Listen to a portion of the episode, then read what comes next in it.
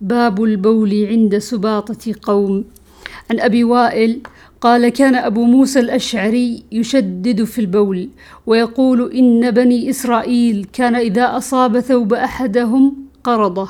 فقال حذيفة ليته أمسك. أتى رسول الله صلى الله عليه وسلم سباطة قوم فبال قائما.